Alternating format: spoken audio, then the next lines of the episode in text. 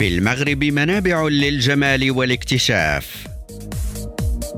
كنوز المغرب نعيش جمال المدن والطبيعة والناس. كنوز المغرب متعة السفر عبر الأثير في مناطق المغرب الجميل. ريم راديو تأخذكم في مسارات سياحية رائعة.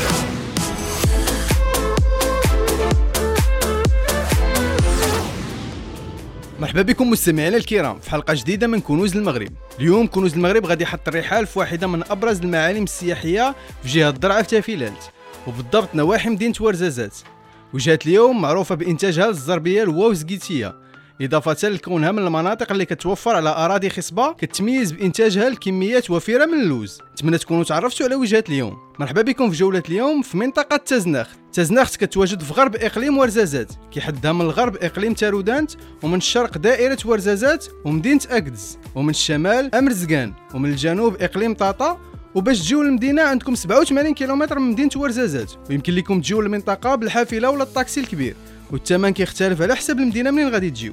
كيرتبط اسم تازناخت بقبيلة إزناغن أو زناغا وهي قبيلة أمازيغية كتنحدر من القبائل الواوزقيتية ذات الأصل الصنهاجي ومعروفة بصناعة الزرابي الواوزقيتية كتعد منطقة تزناخت حاضنة للإنتاج الزربية المحلية اللي عندها إشعاع وطني ودولي. بفضل جودتها والإبداع اللي كتسم به من حيث طريقة صناعتها وألوانها المبهرة. عملت الوزارة الوصية على قطاع الصناعة التقليدية على تهيئ موطن لتسمين صناعة الزرابي في منطقة تزناخت اللي كتنتج على الخصوص الزربية الوابزقيتية اللي كتشهر بعدة خصائص كتميزها على الأنواع الأخرى. وتم تشييد مجمع الصناعة التقليدية تزناخت من أجل تشجيع إنتاج العديد من الصناعات التقليدية.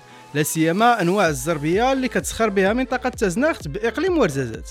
موقع تزناخت المفتوح على أكثر من وجهة والمنفتح على أكثر من ثقافة عطى دور متميز عبر التاريخ لهذه المنطقة اللي كانت نقطة وصل بين القوافل التجارية المتجهة لأيت بن حدو وتوريت والقادمة منها الشيء اللي جعلها واحدة من أهم نقاط العبور بين سوس ودرعا ومركز تجاري مهم جمع أسواق الحبوب والجلود والتمور والزرابي. الشيء اللي عمق الصلات الاقتصادية والثقافية بين تازناخت ومناطق مختلفة في واحد درعا وجبال تلوات. وسهل سوس الخصيب. بغض النظر على الوجهه اللي غادي تجيو منها غادي تستقبلكم تازناخت باشجار اللوز وورودها البيضاء الزاهية المنفتحة في نهاية شهر فبراير وبداية شهر مارس. هو واحد من الأشهر اللي كيتنصح بها لزيارة المنطقة نظرا للمناخ المعتدل وسط النهار. واللي كيتيح لكم فرصة مواتية للمسارية تحت أشعة الشمس الدافئة. الدافئه وبعض البرودة اللي كتسم بها المنطقة في العشية. إلا كنتم من عشاق الأسواق الأسبوعية في المنطقة كاين سوق الخميس اللي مازال كيحتفظ ببعض من الملامح الحياة الاقتصادية المعروفة بها المنطقة واللي كيتعرض فيها جميع المنتجات المحلية والفواكه والخضروات اللي 100% طبيعية. كيتواجد عدد كبير من التعاونيات اللي مختصة في صنع الزربية الوابزكيتيه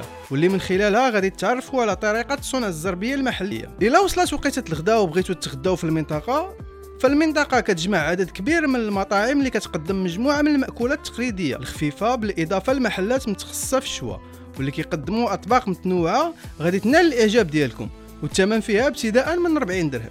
إلى عجبتكم المنطقة وبغيتوا تزيدوا فيها شي يامات فكاين مجموعة من دور الضيافة ومآوي السياحية واللي الثمن فيها ابتداء من 200 درهم للشخص الواحد شاملا وجبة الإفطار. هنا غادي نكون وصلنا لنهاية جولة اليوم في منطقة تزنخت. نتمنى تكونوا تمتعتوا بجولة اليوم. نتلاقاو الحلقة المقبلة باش نكتشفوا منطقة جديدة من كنوز المغرب.